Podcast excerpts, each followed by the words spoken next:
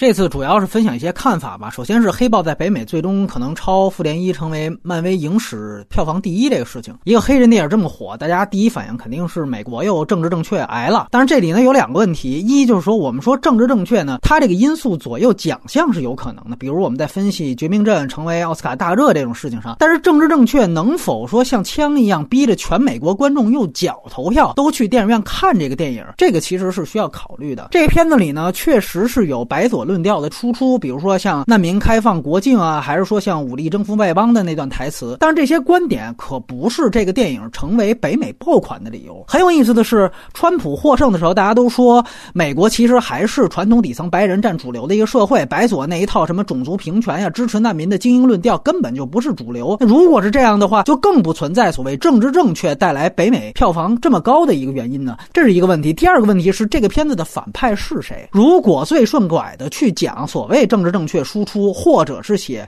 黑权诞生的历史，那么这个片子最大的反派一定会是白人啊。但是黑豹并不是这样，他的第一反派其实是黑人。很多人都在扯黑豹党，黑豹党的建立、发展到最后的解散，它的历史就是与主流白人斗争的历史。他们内部有这个党争和路线斗争，但是多个党魁被暗杀或者入狱，几乎都是和白人斗争有关系的。这个片子如果想最大限度的为黑人鸣不平或者煽动黑人仇恨情绪，这个为票房卖点，那么它也应该沿着这条主线。其实，哪怕我们说去年的隐藏人物或者今年的水形物语这样的颁奖季电影，其中对黑人部分的对立面也的确都。都遵循着这样的白人设置。我想说，如果从黑豹的漫画当中提炼，也是完全可以提炼到这样的章节的。很早就有黑豹大战三 K 党章节。漫威如果想拍成又一部逃出绝命镇的话，他也完全可以把这种大战三 K 党的事儿加入到这个故事当中，或者起码塑造这样的反派。但是漫威呢，在这部戏当中呢，他通过剧情上的两处反转，其实进行了主题上的两次反动。一次呢是设置安迪·瑟金斯这个烟雾弹的反派，瑟金斯的角色当然是种族主义者，但是他在影片一半就突然死亡了，这个很重要。这招在漫威以前的片子里用过，没错，就是《钢铁侠三》里面他设置了一个伪满大人。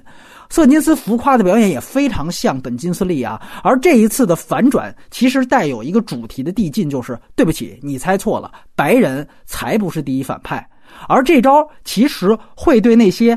带着哎黑人就要灭白人的预设立场的观众才会更有效果，而北美观众我相信大部分都是有这个预设立场。而另外一个有意思的是，很多人都说这片子是王子复仇记，这好像是共识的，没错。但是问题是谁才是这部电影的王子？黑豹是王子吗？不对。反一才是王子，大家会天然带入黑豹本人，说：“你看他遇到了一个挑战者，决斗被扔下了山，然后在山里苏醒，最后又杀回来报仇。”但是《王子复仇记》最重要的一点是父辈仇杀的阴影，而在这部戏当中，造成父辈孽债的不是反一的父亲，而是黑豹的父亲。这和沙翁文本是一样的啊，都是有兄弟之间的谋杀，但是不一样的是，上一任国王才是这个故事里面的凶手。而反一的父亲才是被杀死的那个，他也才是被长期流放在国外多年，然后最终从国外回到国内，联合国内的权贵挑战王位的那一个。那从结果来看，反一作为王子复仇了吗？其实也复仇了。有血债的老国王早在美队三那集就被炸死了，而王子在本片当中也其实杀死了那个说出秘密的国师。那当年黑豹父亲是替这个国师挡枪，才杀死了自己兄弟的。那最后这个国师又替黑豹挡枪送了命，所以这个血亲复仇的循环，其实在那场挑战仪式就已经闭合了。那其实这部戏的剧作亮点也是罕见的把《王子复仇记》这样一个故事用到了一个所谓的反派身上。当然，你也可以说这部戏和《美队三》一样，它高明就高明在没有真正的反派。所谓反一后面贪恋权力、烧牵牛花那一部分确实减分，那是套路设置。但是在这之前。这个人物就已经完成了自己的复仇目的了。最后他死的也很庄严。必须强调一点，哈姆雷特最重要的意义就是他自己选择了毁灭之路，而非生存之路。就像这个电影的反派一样，而像《狮子王》那类一点零的电影，它最后设置了一个光明结局，反倒才是不完整的。必须得说，其实瓦坎达这个虚构的超级文明国度，也是美国人对非洲的一种意淫，而正是这种意淫，才使得他在北美获得《战狼二》式成功的深层原因。只是和《战狼二》或者春晚非洲小品的意淫不同的是，他的意淫不是把非洲当做需要大国保护或者施舍的小弟，而是一种。仰视意淫也有角度差别和文化差距嘛，这是黑豹能够吊打《战狼二》的原因。但是意淫终归是意淫，里面提到了一句台词，说黄金城其实不在南美，而在非洲。哎，算是点破了这个片子的意淫属性了。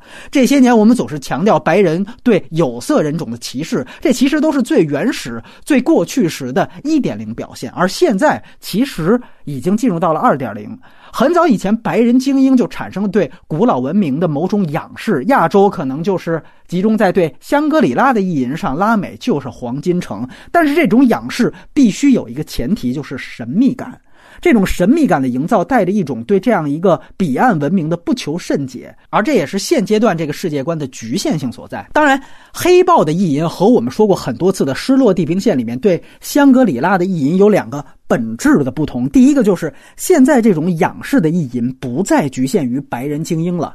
那这个片的票房的成功和超高的口碑，几乎可以证明这是美国主流社会的一种世界观的共识，就像《战狼二》也可以代表中国主流观众的三观一样。二来就是，这虽然本质上仍然是白人视角的电影，但它完全超越了《失落地平线》那种胡乱填充白人避世想法的意淫。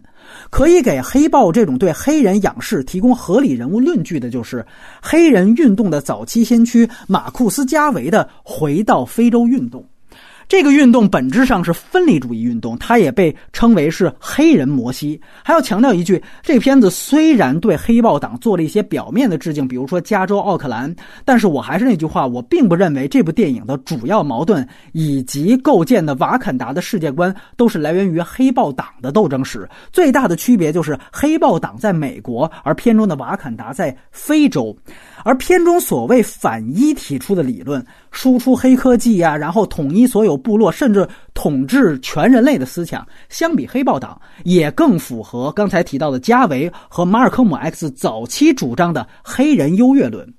注意，黑人优越论完全不是去除种族主义的主张，而本身就是种族主义主张。他们和马丁·路德·金的平权主张有着本质的不同。马丁·路德·金倡导的是种族融合，而加维倡导的是种族彻底分离，这又是本质的不同。而得以完成加维非洲统一梦的第一步。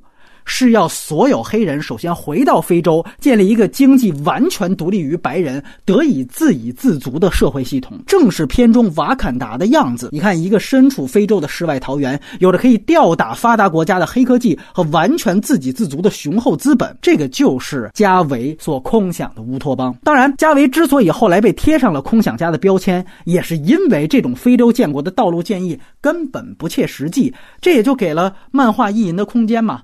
弄个镇金矿作为瓦坎达强大的经济基础来源，看起来更像是中东土豪国家的非洲版本。当然，这个片子最后的和解也有值得玩味的地方，比如说黑豹以炫富的方式买下了美国的黑人街区，这好像在宣告瓦坎达可以不输出革命，但是也要输出资本。另外还有两个卡司上的彩蛋，演反一的是迈克尔 ·B· 乔丹，除了这是导演的御用之外，他也是2015版神奇四侠的霹雳火。有意思的是，两任霹雳火都在 MCU 的电影里面兼职的。上一任霹雳火就是克里斯·埃文斯啊，国师的扮演者。刚才提到被杀的那个是弗里斯特·惠特克，他原来在奥斯卡上拿到影帝的电影叫做《末代独裁》，讲的是真实的非洲的一个独裁者阿敏。而阿敏在非洲干的一件非常牛的事情，就是他让白人给他抬轿子。所以为什么选惠特克，也可能有玩味的地方。最后想到了一点，提前离场的钱德。勒提出了一个很尖锐的问题，他说：“我不明白为什么瓦坎达科技这么发达，却所有人都要相信并且遵从，要靠打架来争夺王位。”这个问题其实非常重要。如果我们严肃的讨论的话，这很可能带有美国人对自己体制的一种焦虑，在这种仰视的背后。但其实这好像又不难理解。你看，瓦坎达是个国力强盛、经济发达的国家，他们选接班人还靠打架，但。好歹还有挑战者愿意出来打架，愿意站出来，而接受王位的人也好歹是光明正大的打赢了。你说对吧？